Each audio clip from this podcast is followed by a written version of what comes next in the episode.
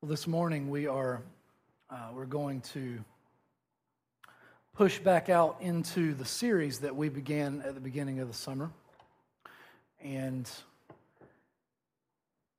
in order to do that, it might require a little bit of a recap uh, because it's it's been a couple weeks since we've uh, since we've been there. Uh, for good reason, we had uh, baptisms a couple weeks ago, which was uh, I felt like a great diversion, um, always a worthy diversion. And then last week, um, with me being flat on my back, uh, we did not continue, but uh, Karen stepped in and, and gave us, uh, I believe it was Exodus 33. Is that right, Karen? That spent some time with. So uh, I don't know if you've, uh, all of you have been through the Sermon on the Mount that's just a fancy religious Christian way of saying a message on a mountain um, that Jesus gave. Uh, one, of the, one of the more famous sections of his teaching that, uh, that, that you hear a lot about. And we are going to continue with that, but, but what we've done is, is we've, we've sort of broken it down into, uh, into different sections. And the, this particular section that we're dealing with, we're calling facades and foundations. Okay? Now, the, the sort of the point of all of that is looking at the motives and the heart attitudes behind the things that we do um, for God, in response to God, you know, the, the religious activities that we do, the spiritual disciplines that we do. What is the motive behind it? What is the heart behind that activity? Now, we've got these sitting around the stage, and the reason for that is to remind us of our uh, kind of our tag question as we've gone through facades and foundations is who's applauding? And essentially, what, what that means, is, as George uh, started us off a, a month or so ago, the, the question is who are you doing these things for? Who is your audience? And, and essentially saying, if you're doing these things, these spiritual activities, if you're doing these spiritual activities to impress other people or to be recognized by other people, then their applause, once it's faded away, means that your reward has come and gone. That was your reward. Good job. But if you're doing these things with the intention and the motive of growing and knowing Christ more, and, and deepening your relationship with Him, not, not so that other people think you're so spiritual, but so that you can actually have more of Him and His Holy Spirit, so that you can actually not promote yourself, but actually make His name more famous and make his name more known, if that's your motive, then Scripture says your reward will be far greater than what you can even imagine. Now, I don't know about you, but if, if, if you've been in church for a little while, um, then, then maybe, hopefully, this time that we've just come out of uh, in this series of spending some time with the Lord's Prayer, hopefully, uh, that has sort of revitalized your view of, of what that, uh, that section of Scripture is about. It's unfortunate to me and unfortunate to us here at Renovation that that prayer that we're coming out of in this text, that that prayer has been reduced to something that we just recite, usually with a measure of boredom in the middle of a church service, that we stand up and sit down and stand up and sit down and, our Father, and amen. And that's the end of it, right? I just, I just don't think, and I could be wrong, but I just don't think when Jesus taught that on that mountain to that group of people that he was hoping and praying that someday people would, in a boring, sleepy tone, recite it in the middle of a church service. I don't think that's what he had in mind. I think what he had in mind was to say, this is a model of how you can have a conversation and a relationship with me. And it's not for anybody else, it's simply between me and God. And so the question that, we, that we're going to deal with really is who are these things for? And at the end of the day, do we just want this? Oh, good job. That was a nice prayer. You know, or man, you really sang that good, or you know, did you, you know, wow, that was a great sermon, or or man, you must be so spiritual because you did this or did that. Well, here's your trophy. Congratulations, because that's all you get. Here's your applause. Or do we really want to begin to live as if we are citizens of the kingdom of God?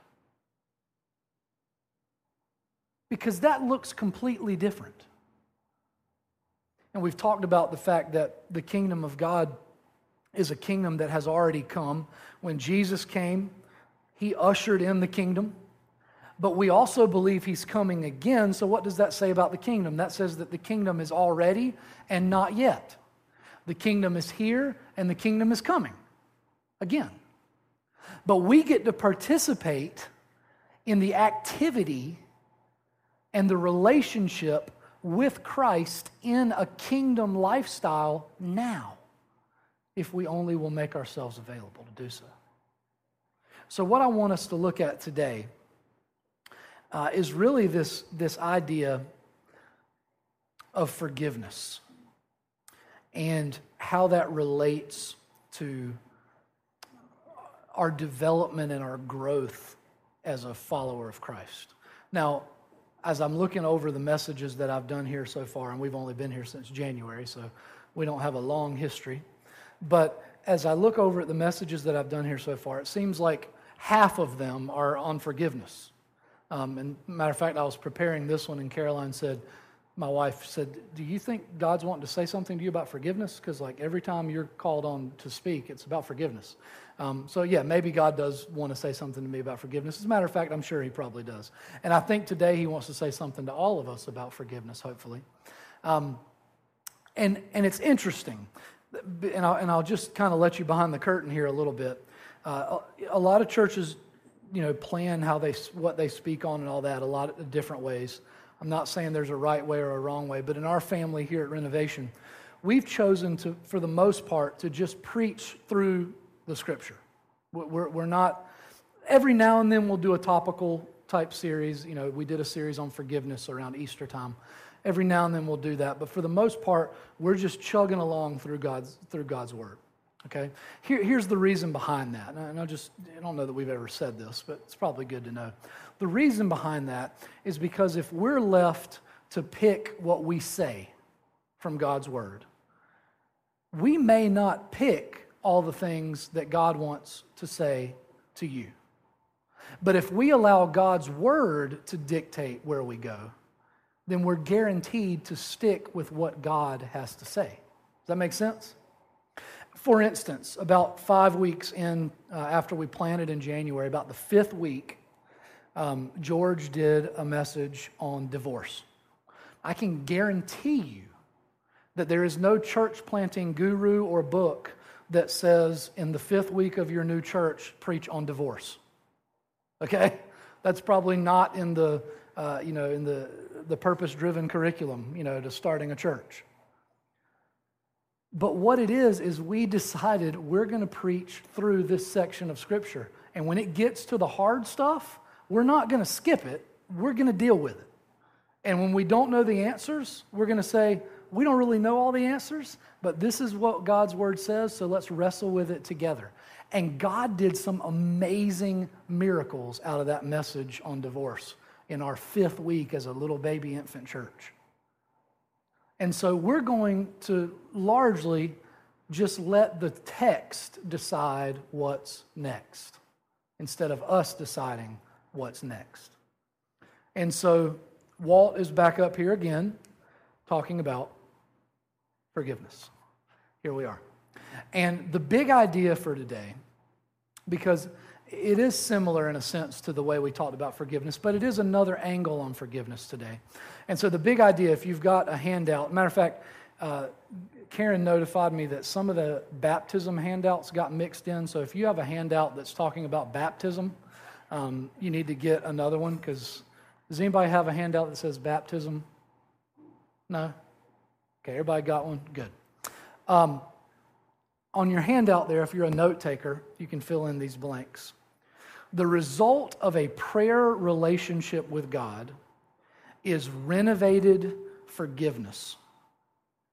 Now, we're just coming out of uh, hopefully Jesus breaking down our prayer facades, okay? And,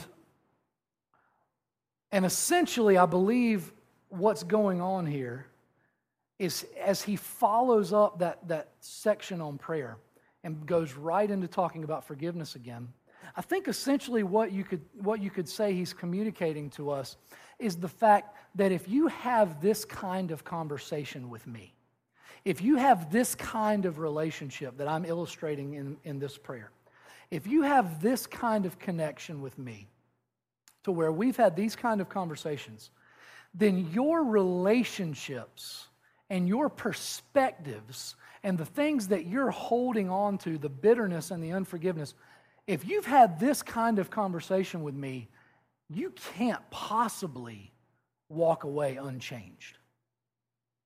You can't possibly walk away without at least feeling some kind of gut feeling that you've got some forgiveness issues that need to be dealt with because you have been in the presence, in relationship with God, and that changes you. A few weeks ago, when, when we first started talking about the prayer facade, I did a, a message that, that started that off. And one thing that I said, and I, and I believe is true, is that prayer is not as much about changing God's mind or changing God. Prayer is about changing us. Prayer is about getting our perspective to be God's perspective. Prayer is about getting our perspective lined up with the kingdom perspective. And, and that's a lot of what's going on in that prayer. And so he ends by saying this. He ends this little section on prayer by saying this, starting Matthew 6, 14 through 15. If you don't have a Bible, they'll be up on the screen. For if you forgive men when they sin against you, your heavenly Father will also forgive you. But if you do not forgive men their sins, your Father will not forgive your sins. Now, this is one of those scriptures that if Walt Anderson had the authority to pick what we talked about, we might just skip over it because it's a little uncomfortable, right? I mean, it's, it's not an easy one to navigate because there's you know, you read that, and it's one of those that you can just kind of read through and you go, okay, man, I need to forgive people. But if you really are a thoughtful individual and you take the time to really look at that and unpack it, it can really have some ramifications on a lot of different levels. Okay? Now, it's interesting to me to see that Jesus without doubt, I mean, I'm, not denying, he is drawing a connection between our forgiveness of others and receiving forgiveness from God. I mean, that, I'm, I, can't, I can't explain that any other way. He's drawing a connection between a right relationship with other people and a right relationship with Him. Does that make sense? He is saying there is a connection. All right? Now, it's our job to unpack what exactly that connection looks like. And I will tell you this as we sang earlier in the, the song, Counting on Your Name. Ultimately, this issue has to do with what you're putting your hope and your trust in. You look at this and you go, Does this mean that God is going to withdraw my salvation from me if I don't forgive somebody? Well, if we truly believe that we're counting on Him alone for our salvation, then that would simply mean that we're not counting on anything of ourselves for our salvation, right? And if we're not counting on ourselves for salvation, then why would we begin to count on ourselves for losing salvation? You see what I'm saying? If I didn't do anything, I never, I never I was never worthy of my salvation to begin with. It's not like one day I realized I am, I am supremely worthy of God's gift of salvation, so I'm going to take it. And then a few days later, I realized I messed up and all of a sudden I'm not worthy anymore. I was never worthy of that gift. So he gave it to me when I wasn't worthy. Why would it make sense for him to take it away because I'm not worthy? He gave it to me when I wasn't worthy.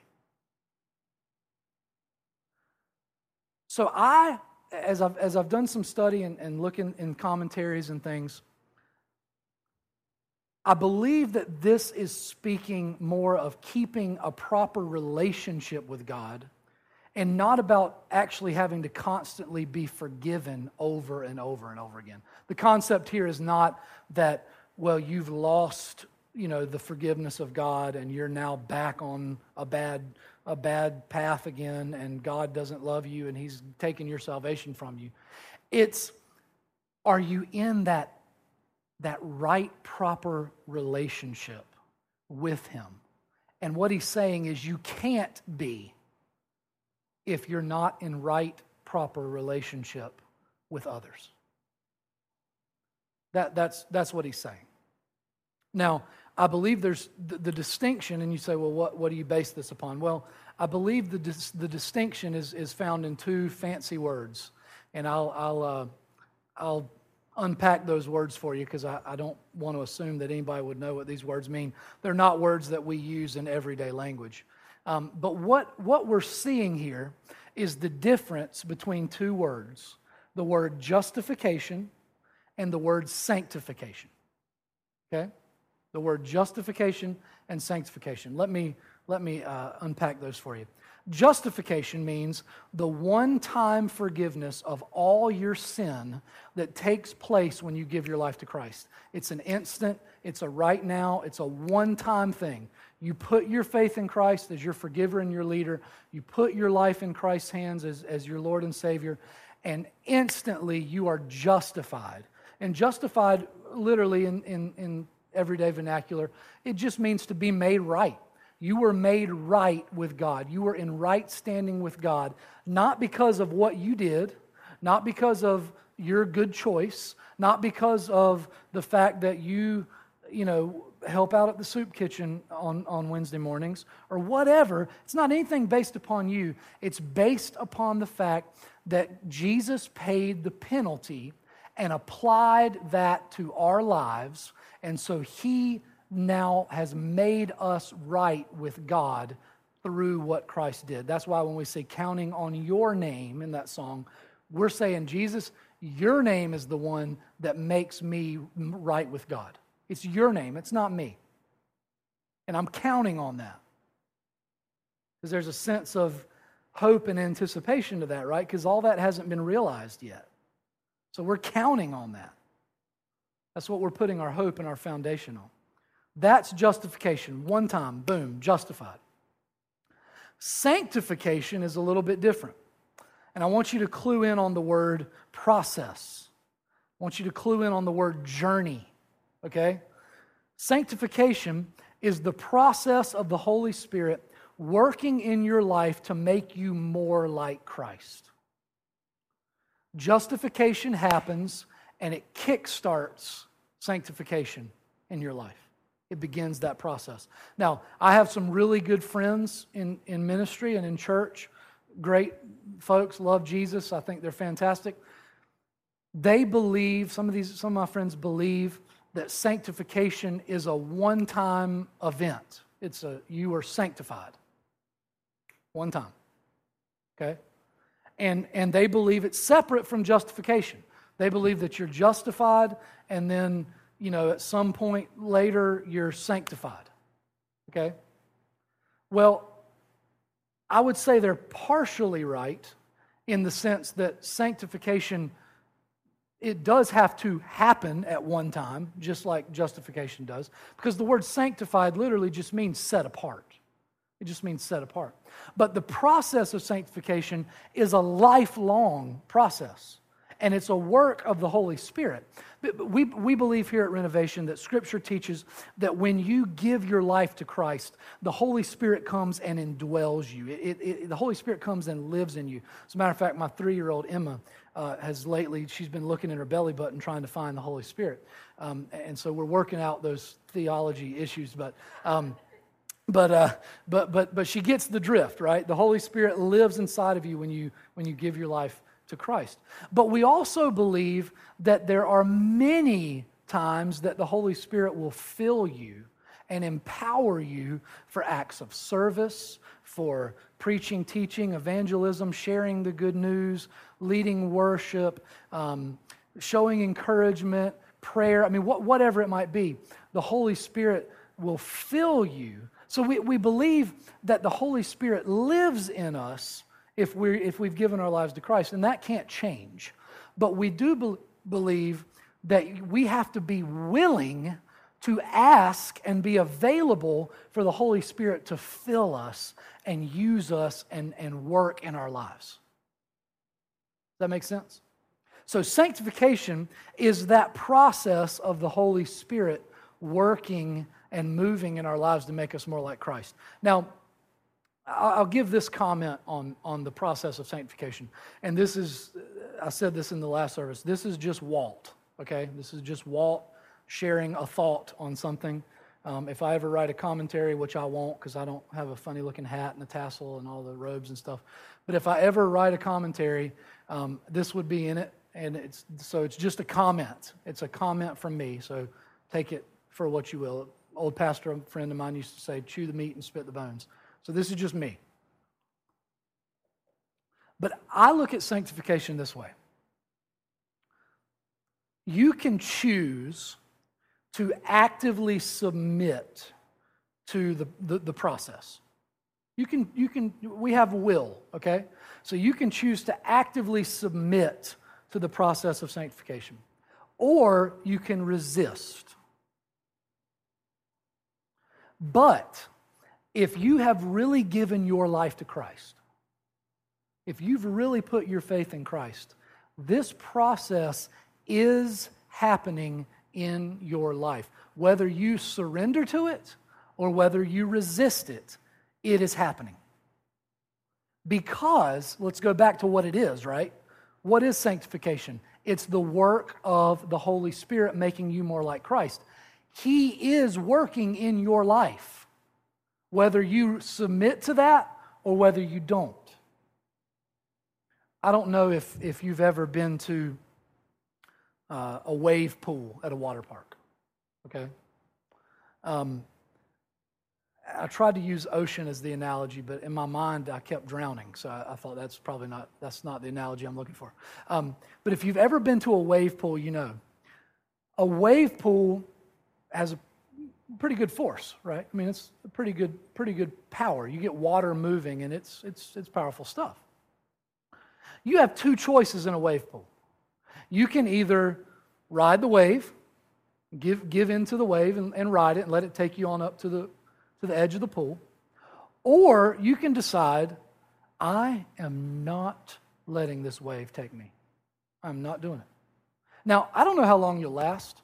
I've not done the scientific research for you know what the average human could stand in a wave pool before the wave uh, you know gets the best of them. I don't really know, but what I do know is that eventually the wave will take you to the edge of the pool. Eventually, right? I mean, you might be dead, but it's going to take you to the edge of the pool. Okay? I think sanctification is kind of that way, in the sense that the Holy Spirit is working. The Holy Spirit is moving. To, to, the extent that you participate in that, to the extent that you make yourself available, to the extent that you submit yourself, is, is how successful and how quick and how fun the ride on the wave is going to be. Right? But regardless, He's working. And so it can either be a, a, a, way that it can either be in a way that you submit and go, I'm going to work with you, or it can be in a way that you go, I'm justified and I'm, I believe all that stuff, but I am not going to be on the process of becoming more like Christ. And the Holy Spirit says, then we'll just make this difficult. right? I mean, we're, we're, we're going to do it. so we can either do it the hard way or we can do it the fun way. Notice I didn't say the easy way because neither one of them are easy. I don't know how many of you could look back on your life, and maybe you didn't recognize it until now. But, but I believe, and I'm, I I'm not one of these that believes every time something bad happens, you think it's you know, God trying to teach you a lesson. I, I don't mean that. I do think God can teach lessons from anything. But I do believe you can look back at your life sometimes and you can probably identify, if you're anything like me, those moments when you resisted the fact that the Holy Spirit wanted to do something and and you ended up paying a price for that. And you came back around eventually, but it wasn't quite as maybe pain free or it wasn't quite as fun as it could have been if you'd have just said yes to begin with. You can think about uh, Jonah in the Old Testament, right? I mean, some of you that have been around church have heard that. You know, God's calling Jonah to go tell these folks in Nineveh about, about uh, you know, basically to give them a chance to turn, their, the, turn the whole thing around. And Jonah's like, nah, I'm not going to those, ra- those rascals. So he hops a boat in the other direction. Well, we all know the story. I mean, if you've, if you've heard the, I mean, it's almost, it's one of those stories that's become more of a children's story than a Bible account, but it's a Bible account. This, this happened. And the, the fish swallowed him up. How many of you understand? Jonah was going to Nineveh. Like, I mean, that's, that, that was not like, you know, that was going to happen, all right? He took the long way, okay? And, and really, in God's grace, it's really God's grace that swallows us up in the fish sometimes, right? Because that's Him going, I'm not going to let you completely go the way you want to go because that wouldn't be best for you and it's not going to further my kingdom. So I'm going to let you hang out in the fish for a little while, and then we're going to get you back on track and we're going to get you going in the right direction. That, you know, you see kind of how that works. And so I think sanctification is that way. Um, and I think what's, what we're seeing in this text is he's saying, you may be justified but if you're not actively in the process of, of submitting to sanctification, and a big part of that is having right relationships with other people and forgiveness happening when you've been hurt, then you are not going to receive the full extent of, of that depth of insight that comes from having that right relationship with God because these relational forgiveness issues are still weighing you down in the wave pool.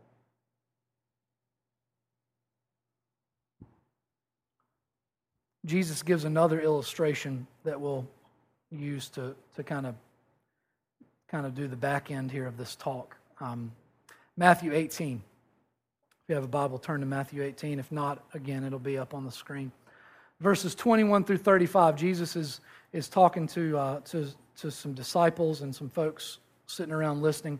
And Peter, who was one of his disciples, uh, came to Jesus and asked, Lord, how many times shall I forgive my brother when he sins against me? Up to seven times? Now, what you got to understand is, is in Jewish custom, the, the forgiveness time was like three times, okay? So Peter's going, hey, you know, I'm willing to go four more, you know, and I'm Doing pretty good. I got seven. I mean, that's more than double what I was expected to do. And Jesus answered, I tell you, not seven times, but 77 times. Now, don't get hung up on numbers here, because that's not the point. Some translations say 70 times seven. You know, that's not the point. The point is, you keep on forgiving. That, that's, that's the point.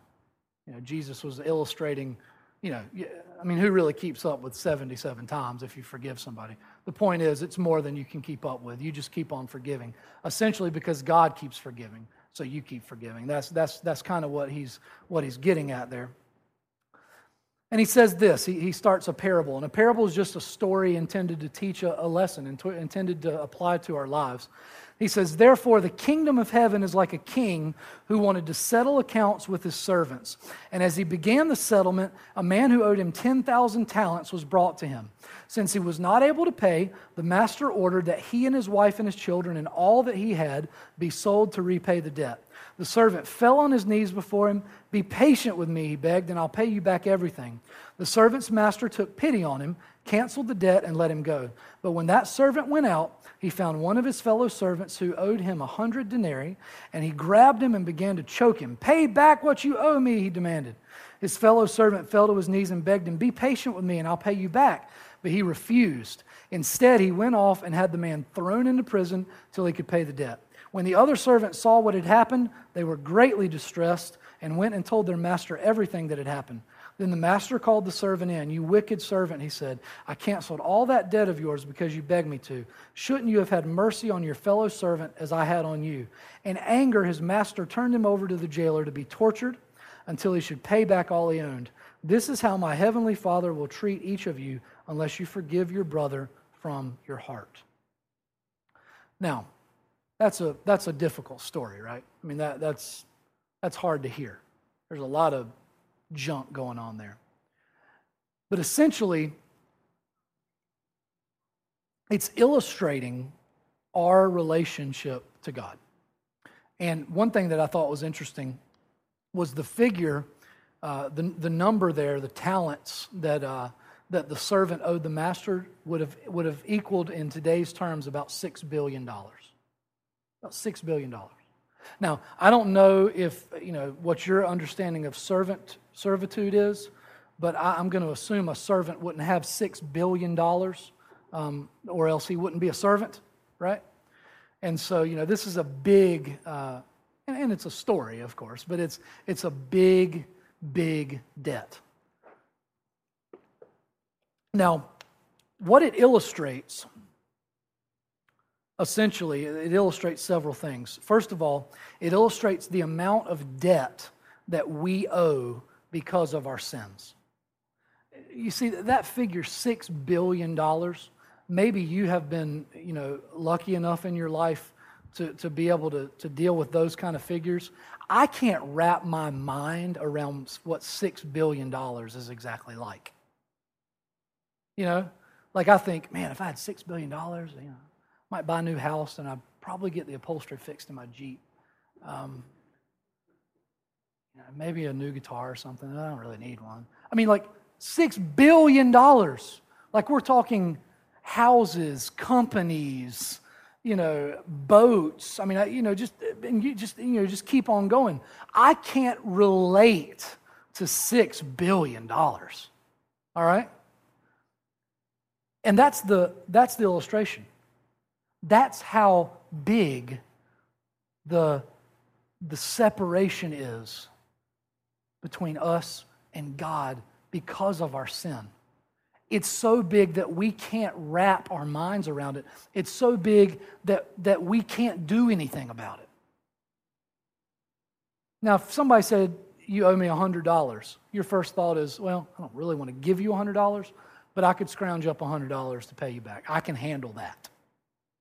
But if, I, if somebody said, you owe me $6 billion, you're going, I can't handle, I can't, I can't do that.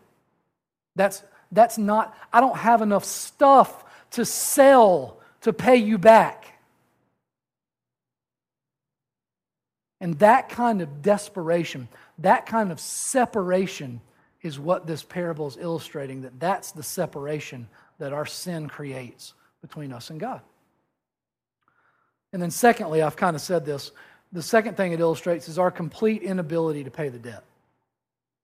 And it was not happening. This, this servant wasn't going to go, yeah, let me go to the ATM real quick. I'll be right back with $6 billion. It wasn't happening. There was inability to pay this back, and we've got the same problem.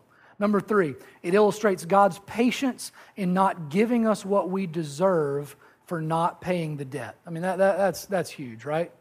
I mean, this master had every reason to say, sell the wife, sell the kids, sell the house, sell it all. I'm getting that debt back from you, whatever it takes. If I have to take your own life, I'm doing it. He had every right to do that, right? It was owed to him. The courts would have sided in his favor. It was owed his way. But how amazing and patient and loving for that master to say, Forgiven. I'm forgiving that debt. So it illustrates God doing that for us. And then, number four, the great lengths that God, God went in order to pay our debt through the death of his son. I completely botched that sentence. Let me say it again. The great lengths that God went to in order to pay our debt through the death of his son. Now, now let, me just, let me just help you understand. It doesn't illustrate that as much in the parable because really, you know, Jesus uh, hadn't died yet. So that illustration was about to happen in, in living color for them very soon. But what we know, hindsight being what it is, what we know now is that it wasn't just that the debt was forgiven on our behalf. It was that God said, not only am I just, I'm not just going to forgive it, because that's not how it worked. There had to be bloodshed, there had to be payment for the sin. I'm going to take my own son and I'm going to let him die in your place. And then I'm going to say, You're free. I'll be honest, I got two precious little girls in there.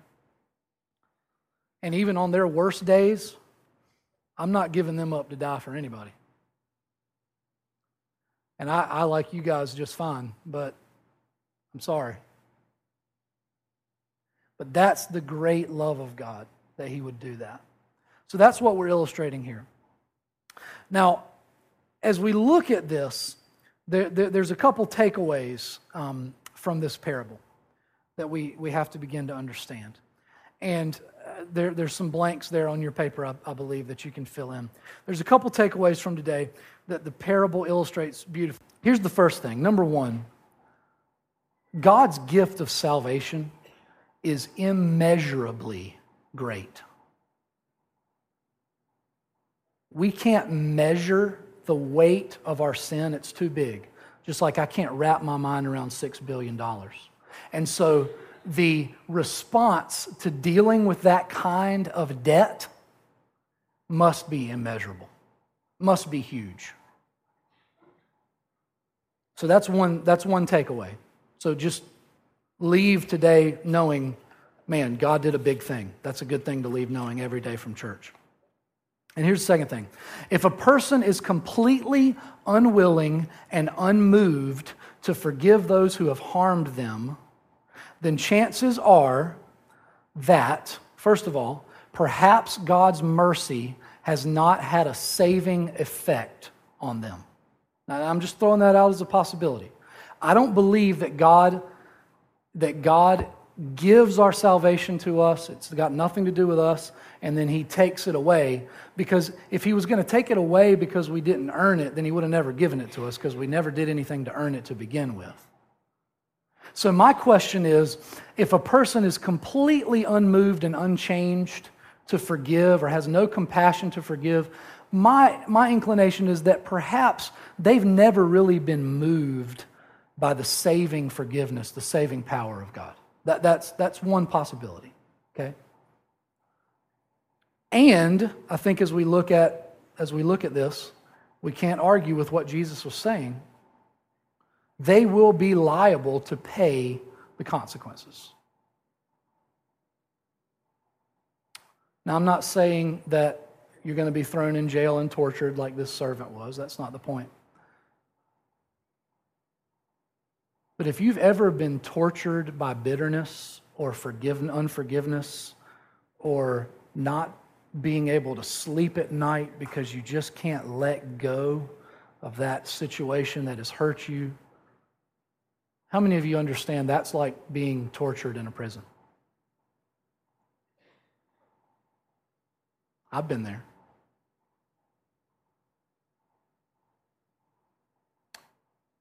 So I think this is the question for this morning as we, um, as we look at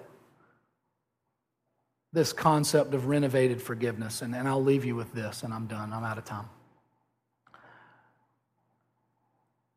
Have you, and I, I ask this any chance I can get, have you given your life to Jesus Christ? I'm not talking about went to church. I'm not talking about confirmation class. I'm not talking about, well, my mom or my dad was this or that. Uh, forget, just come on, guys. Let's cut the bull. Have you made a decision for yourself, for nobody else but you, that you are going to give your life to Christ? Because let me tell you something if you have not, then this forgiveness that we're talking about cannot begin to happen in your life in the way that we've talked about this morning. Follow up question for some of you, maybe that have given your life to Christ.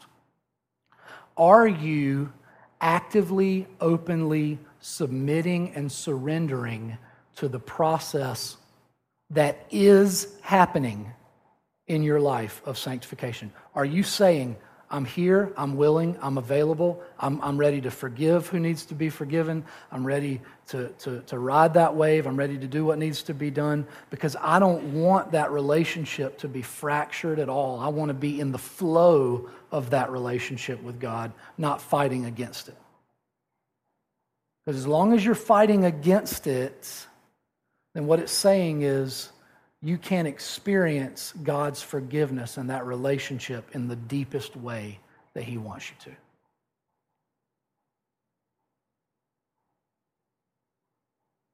And I think that as we, as we do look at this table, and we, we land here every week, as we do look at this table, once again, we're reminded of the, from these elements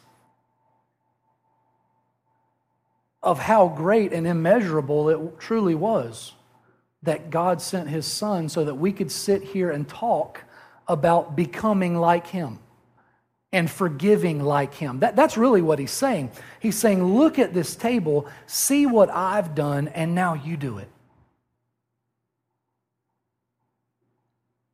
This is the proclamation of forgiveness. And now he's saying, You partake, you take from this table, and you go out and demonstrate what this proclamates. Proclaims, that's not a word. What this proclaims. Right? And so, as he broke this bread with his disciples that night, as I've said many times, they didn't completely understand what was going on. But he knew that his body was going to be was going to be racked and tortured and broken to pay the forgiveness debt that you and I owed. He, he knew that. And as he poured the wine into the cup, they didn't know the significance of that. We, we do. Hindsight's now 2020 for us, right? They didn't know, but Jesus knew that that was going to be his blood that would be poured, spilled, literally drained from his body for our forgiveness. And that now, if you accept this gift, here, here's the amazing thing. If you accept this gift, when God looks at you, he sees that blood. It's, it's washed you, it's, it's a buffer that has washed you clean and has, and has forgiven you